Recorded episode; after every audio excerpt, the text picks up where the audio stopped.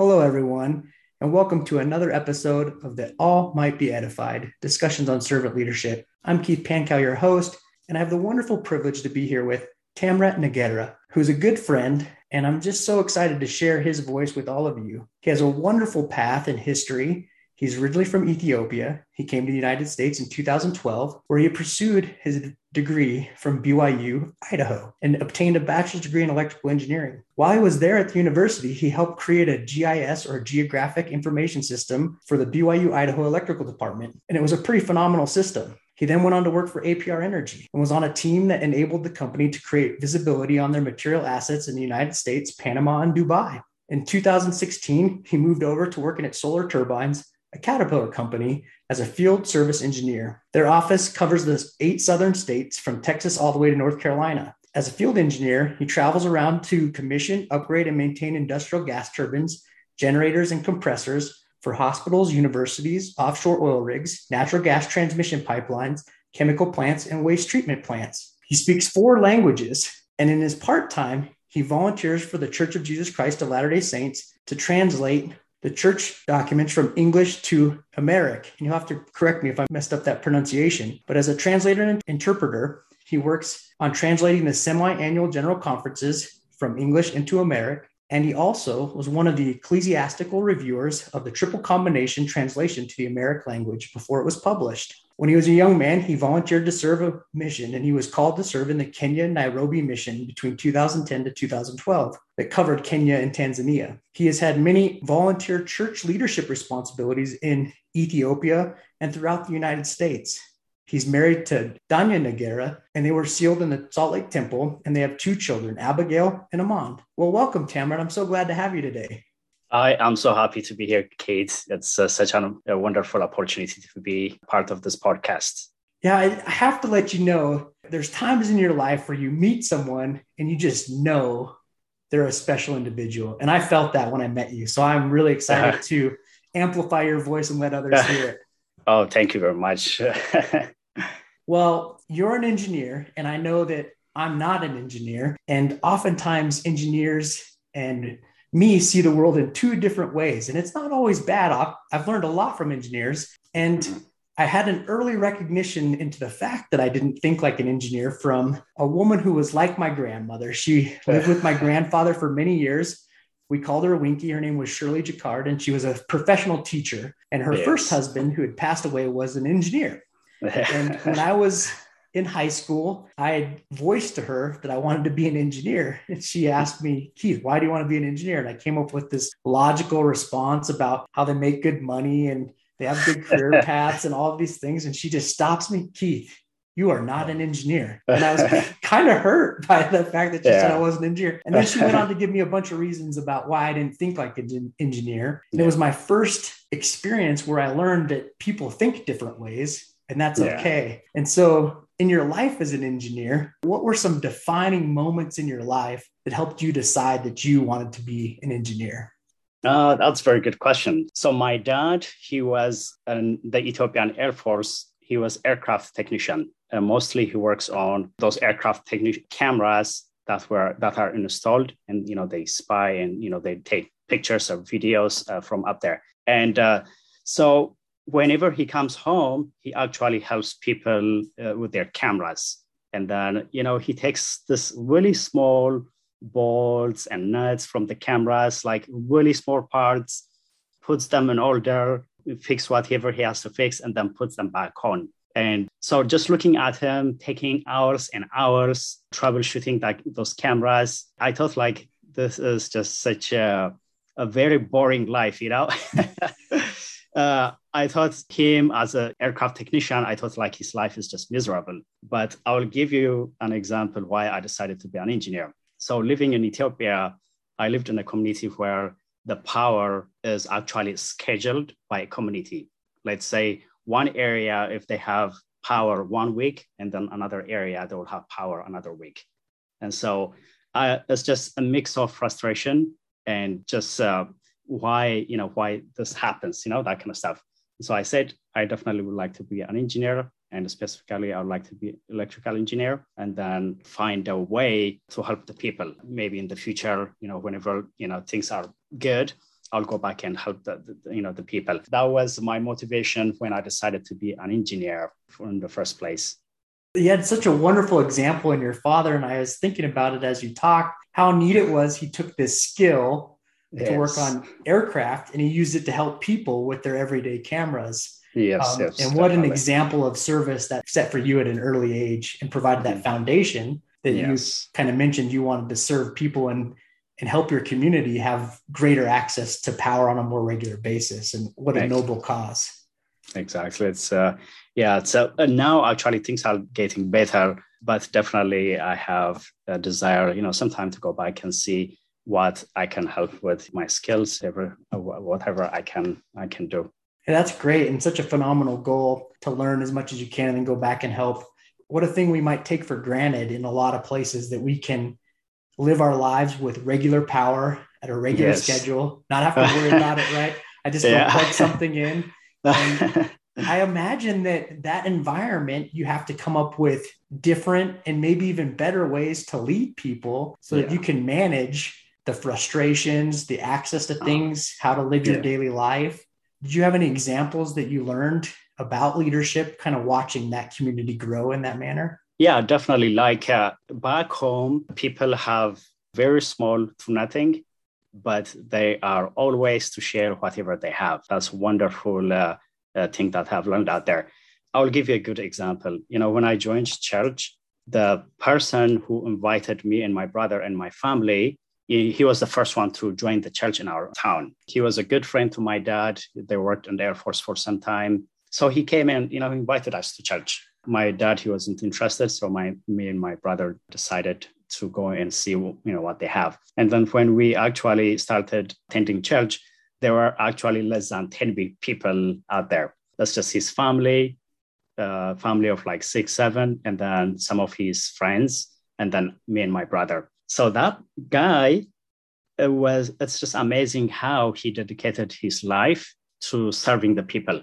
He would go from door to door inviting people and we didn't even have approved church building. What we would do was just attend in his living room and you know some of his rooms were like really society class that kind of stuff. So he would divide his rooms so that we can have uh, church services out there. And not even that he didn't have much income he lived through his retirement money but whatever he got he shared it with people. Like, you know, whenever sometimes we don't have transportation to travel to the church meeting at his house, he would just give us, you know, for taxi.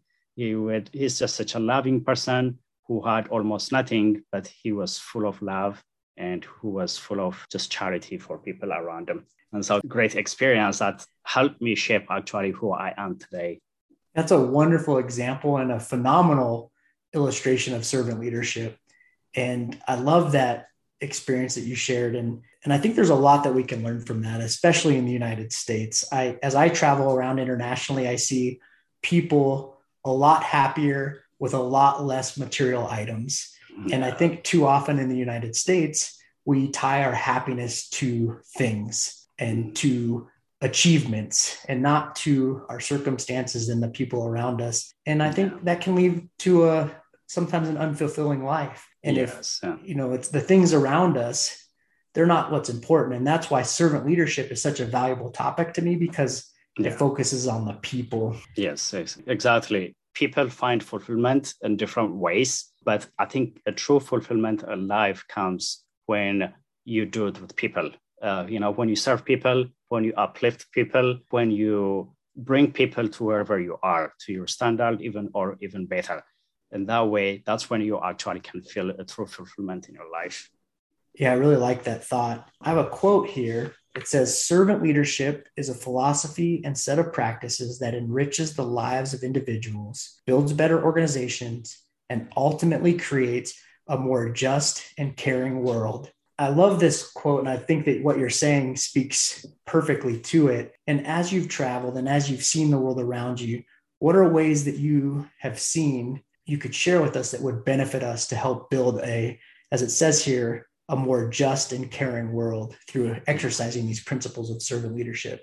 Growing up in Africa, Nelson Mandela is our hero, our superhero, like Superman, as you guys have here, Spider Man. Nelson Mandela is our hero. You know, we learned about his life, his dedication, his uh, achievement uh, throughout our life. He is special. I'll give you an example why his leadership is different. So there are two leaders. I will give you an example, and then you can compare them for yourself. And then the first one is Nelson Mandela, obviously. And the second one is Robert Mugabe. I don't know if you've heard of uh, Robert Mugabe. He's the leader uh, from Zimbabwe. Yes, I've heard of them. So these two guys, they had the same mission. They were actually almost the same age. They both belonged to the same generation and they fought for independence and for liberation of their countries. And they were both imprisoned and they, you know, fighting oppressive regimes, right? And after fighting for independence, both were first presidents of their countries after, uh, you know, post independence. After they became uh, presidents, but you can see how much effect that brought into their people's life. Nelson Mandela, he led the country like four or five years. Robert Mugabe, he led the country almost for of, over 40 years. And so uh, Mugabe, he thought he was the only one who can bring change in the country. And mostly he worked for himself, he worked for his family. Even just before he was forced to leave his power, he wanted to assign his wife as president before he left, you know. But for Nelson Mandela, what he did was whenever the new president was elected, he peacefully left the power. And also, he laid a foundation where all people can reconcile and live together. And he just created uh, an atmosphere where everybody can live together. On the other hand, Robert Mugabe, he chased all the white farmers, he took their land, and he actually led the country into inflation and drought and uh, so much chaos in the country. So, from the two experiences, you can see how much being uh, a servant leader actually can bring change into the people you're leading. Now, South Africa is more far developed to developed than any other countries because of the foundation Nelson Mandela uh, has left. I believe it's the same thing for America too. Imagine if Abraham Lincoln or the founding fathers of this country, if they didn't lay a good foundation in serving the people, America wouldn't have been here the way it is today. If the people had worked for themselves instead of, you know, if the governing people worked for themselves, it would have laid the country into a, a different than it is today. Nelson Mandela, he's my hero. He's one example of a servant leader that I, I always like, I strive to follow. I love Nelson Mandela. I'm a huge fan. He's my hero too. And I'm so glad you brought him up. And it's very interesting to hear your perspective growing up in Africa and how idolized he is. And I'm happy to hear that because I love so many things that he did and what he, the example that he is. His life's work is so powerful and it's evidenced by the name he's known by Madiba. Yeah, Madiba. uh, can you explain that term a little bit more for the listeners? Uh, well, I don't exactly know the exact meaning of the, the word, but I from that nickname itself, I can feel the love the people has for the for him.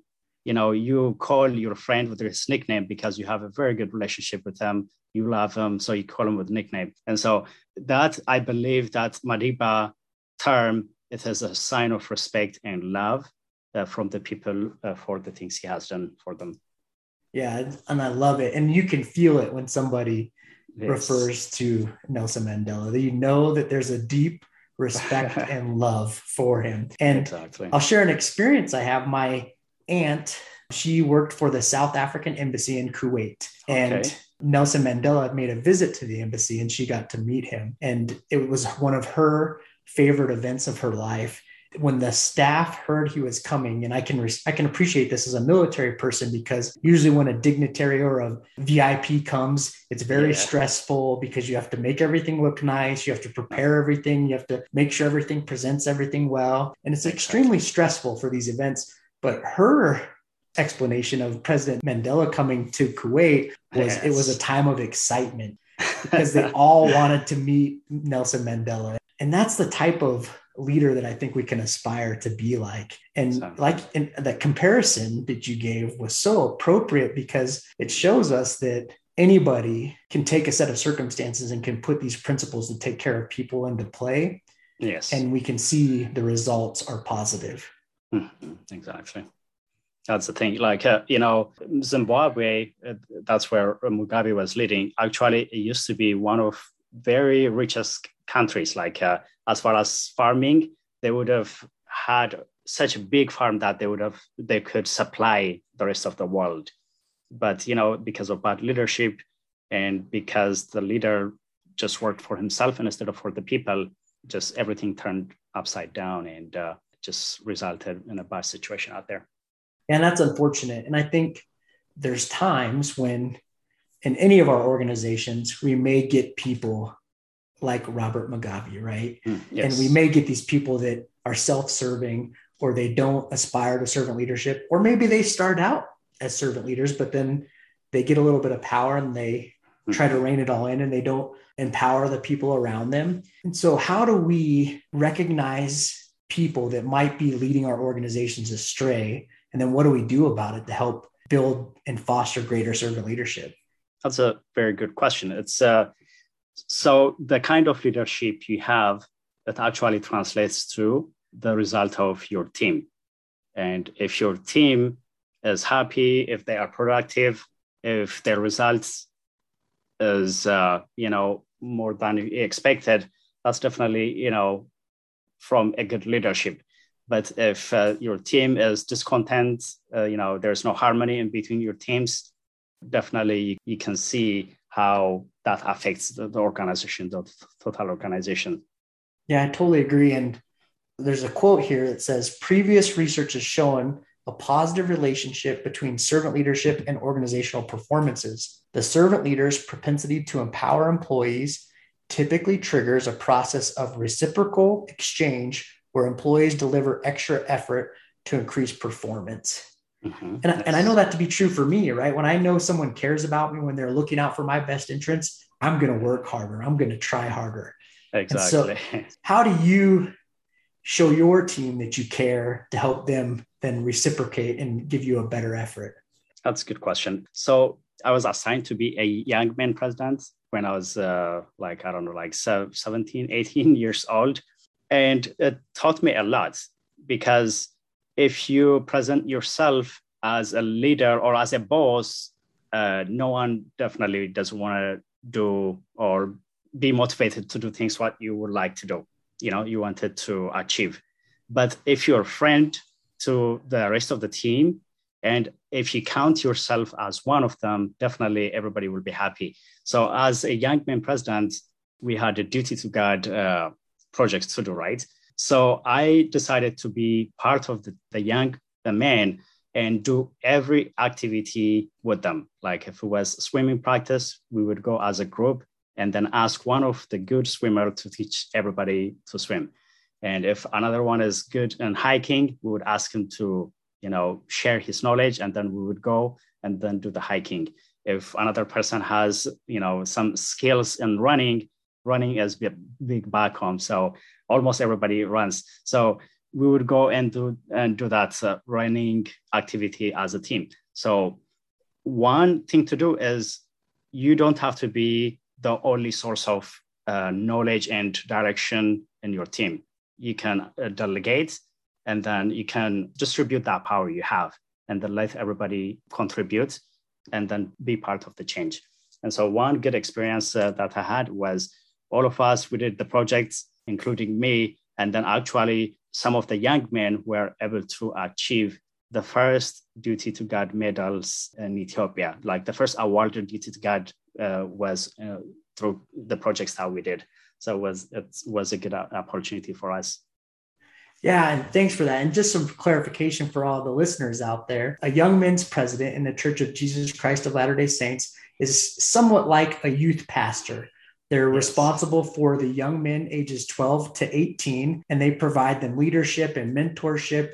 And one of the programs that was used over time was this Duty to God program that Tamrat was talking about. And it was a, a very difficult program that oftentimes was hard to achieve. So it's a couple of things that Tamrat said that I wanted to emphasize the programs because it's remarkable. It absolutely remarkable. You were in charge of these young men at 17 to 18 years yeah. old, you know, and what a testament to your leadership. And and I love how you said that you kind of brought them into the fold and you didn't just act like a leader. You know, you needed to solidify yourself in your relationship so they would respond to you as a leader. Yes. And I think that you provided a great example of that. And what a remarkable experience to be part of these young men achieving something so monumental in your country. You continue to be quite involved with Ethiopia and I think Kenya to some degree. And uh, that's remarkable in and of itself. I had a quote that I kind of wanted to talk about because I think this exemplifies you. A servant leader focuses primarily on the growth and well being of the people and the communities to which they belong. Now, I've seen evidence of this in my relationship with you in Louisiana that you are definitely involved and you care for our community. But I've also witnessed that you continue to care for your communities back in Africa. Yes. And can you talk about some of the ways that you do that and you stay connected to your communities? Yes, definitely. So I speak four languages English, obviously, and Amharic uh, and Oromic. Amharic and Oromic are uh, mainly the two biggest uh, languages in Ethiopia. And then when I went to Kenya, I got the chance to learn Swahili. And then when I came to the States, I had an opportunity to be part of a team who translates uh, spiritual publications to uh, from uh, English to Amharic. So in my part time, I you know I would volunteer in translating those spiritual publications and conference talks and videos and audios to my people so that they can enjoy you know the good message that that you know we listen and enjoy out here yeah, and I think it's powerful to have an opportunity to hear that in your own language. Yes. I think that's important to hear uplifting messages in your own native tongue. And I applaud you for continuing to do that. And I think as someone who's learned a couple of languages along the way, I yeah. think there's power in translating something to learn a message with multiple different words because the meaning becomes more profound when you exactly. translate something in my opinion so what, yes. what's your experience been with translation you actually learn i i learn a lot when i translate like uh, for example uh, some of the words in amharic they have more meaning as you said they have more profound meaning than the english itself or, or some of the the words in english they have more meaning than the amharic so that sometimes you will have to use a sentence to describe one word, you know. but it's been a, wonderful experience. One of the publications that uh, I was part of was what's called the triple combination. And it took a long time. I was one of the viewers for the book. I didn't have enough time to be a full translator uh, because I was doing part time. So I was a viewer. And that was such an amazing experience also to be able to be part of that publication. And i listen you know some of the recordings also that we do people they would call me hey tamrat we heard you. Uh, yeah. It seems like sometimes i might have lost my amharic accent but they still enjoyed and appreciated you know the contribution i've made yeah, what a special experience too to hear an uplifting yeah. message in the voice of a friend or a relative yes. too. So I think that's wonderful, and what a great way to stay connected to your community. And I think it speaks to your passion and desire to go back and serve your community in the future when that opportunity arises. What wonderful things. One of the questions that I told you I may ask, which I think is very prudent, is what is an example of a leader that's been an inspiration in your life?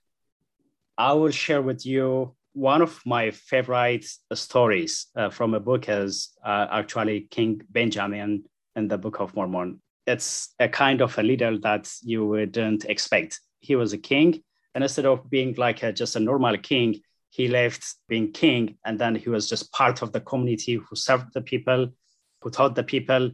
It's just a, a fascinating story.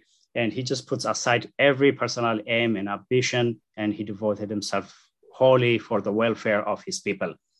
In contrast, in the same book, you will see another king, King Noah, who just taxed his people as much as he can so that he can build a fancy building for himself so that he can live a lavish life so that story of king benjamin and king noah's you know con- contrasting story has been an inspiration for me you know whenever i i have an opportunity to lead i have to work for the people not for myself you know yeah wonderful way to put it and yeah I'd never thought about King Benjamin as an example of servant leadership, but what a remarkable example. so thanks for sharing that. I'll I'll look at that differently. And now you can add me to the people you've influenced through your conference translations and scriptural translations, because I just really appreciate that. One thing I wanted to kind of talk about too that I think is really important when we talk about these things, Dr. Greenleaf, he says attentive listening is part of being a servant leader. And it says attentive listening begins with genuine interest that is manifest in close attention, and it goes on to understanding in depth, whence cometh wisdom. Now, I think you've given some great examples with Nelson Mandela, your father, the church leader in Ethiopia, King Benjamin. And I think what those people all had in common is that they understood people, they knew what people needed. And part of that means we have to listen to people. We have to understand them at a greater level. So, how do you work to incorporate that into your everyday life? That's a good question. I have learned a lot since I've been married. It's a great, the greatest lessons I've, I've ever had in my life because one thing about being husband is to learn to listen, uh, you know, your wife and also your kids, and then uh, understanding their needs helps you better serve them also. If you're serving the people, definitely you need to know their needs. Uh, you need to know uh, their desires and likes and dislikes. Uh, once you understand those differences, you can serve them better in a way that makes them happy, in a way that elevates their life, and in a way that makes them better people. Yeah, that's wonderful. What a great way to tie marriage into learning as well. I think there's some great lessons in listening especially for many of us male figures, we sometimes lack natural listening capacity and we have to learn it with extra effort, I think. And yes. so it can be good to learn those skills so we can put them into practice in a broader application, as you mentioned. One thing that I continue to notice when people talk is that a true servant leader doesn't just let people struggle, doesn't let people struggle in a way that pulls the organization down, pulls them down, pulls others down. And sometimes that requires hard decisions. Sometimes that requires hard conversations to help people understand that maybe a certain organization or certain choices aren't the best fit for becoming the best version of themselves. And so, how do you approach somebody who might be bringing negative energy to a team to either help them integrate into the fold or to help them recognize they need to move in a different direction. You've said it right. People, they be part of something. And then definitely uh, that organization that they are in is not something that brings out the best in them. I'll give you a good example here. Like the work I do, it's a, a lot of hands on, it's a lot of technical, uh, and it's a lot of troubleshooting uh, job. Lots of people, they would come and they think it's just easy job but after going out for one or two jobs they understand how much it is a lot of work because you'll have to you will be called you go out to the field and customer uh, is losing losing thousands and thousands of money because production has stopped and uh, some people they just can't withstand the stress that comes with this job. And so what i've seen some good leaders they would do is actually they say hey we can help you train and uh, you know they give them an opportunity to train. And if that training doesn't work out they help them they don't fire them but actually they help them get a different position that fits their skills and their needs better. And so it requires as a leader requires to make you know tough decision but it's actually those tough decisions it is to help that person bring out their, the best things in them yeah, and I think you you hinted at some kind of going back to the listening conversation. You hinted that they they pulled them aside and they kind of worked out what the actual problem was, and that takes some questioning yeah. and listening and getting to know people. And that can be challenging at times, but it's so important for those of us that aspire to be servant leaders to get to know people around us so that we can recognize what they need, who they are, what will help them become the best version of themselves, and yes. what will help our organizations grow in that positive direction. And oftentimes, going back to those earlier points, when we show them what we care, when we show them that we're interested in them, you know, they'll reciprocate by doing their best. And if we know they're doing their best and it's just not working out, that's when we can recognize this is someone I want to help be in a right spot because they mm. do good things, they do hard work. This just isn't the right fit for them. Exactly. Exactly. Well, I love it. I love everything that you've been saying. Now, you've got a depth of experience that many people don't have an opportunity to have, learning multiple cultures, traveling to different countries, and living in different countries, which is very different than traveling to different countries. Now, what advice do you have for all of those listeners out there that are aspiring to be better servants based on this depth of experience you have?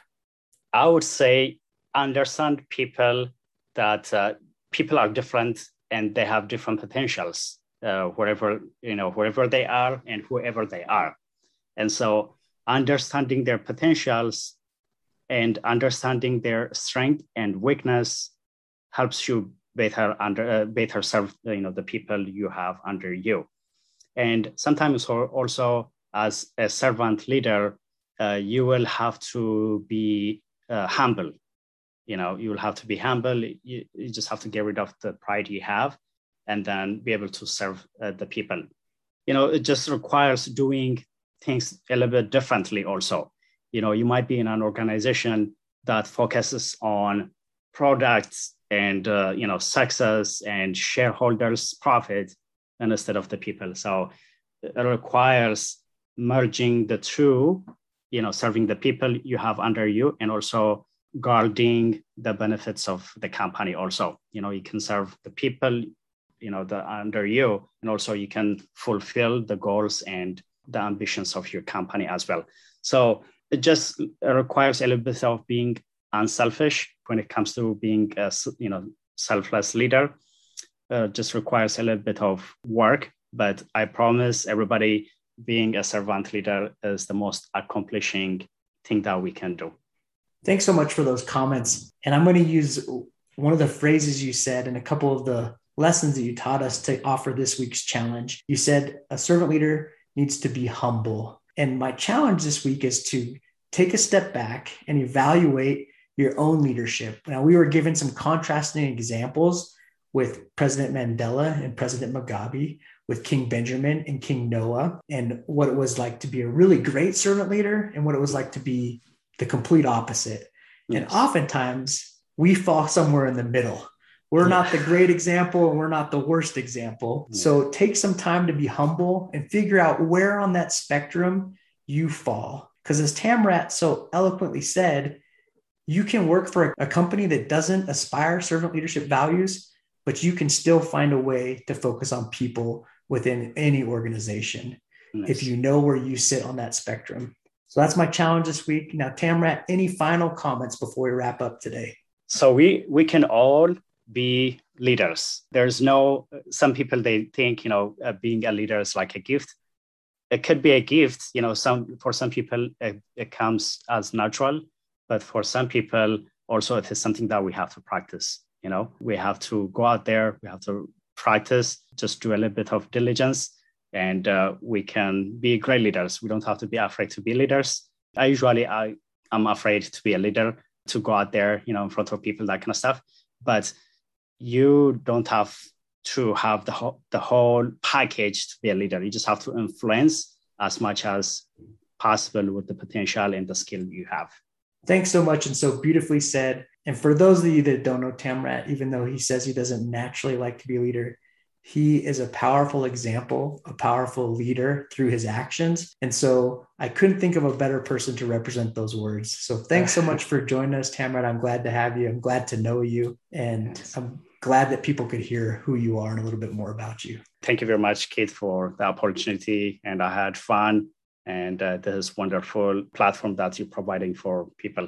Well, thanks so much. And thanks everyone for listening. Please share the podcast with those that you might think will benefit from it. Rate it and review it and subscribe. That helps other people find it. And thanks again for joining us on another episode of That All Might Be Edified discussions on servant leadership. Have a wonderful day.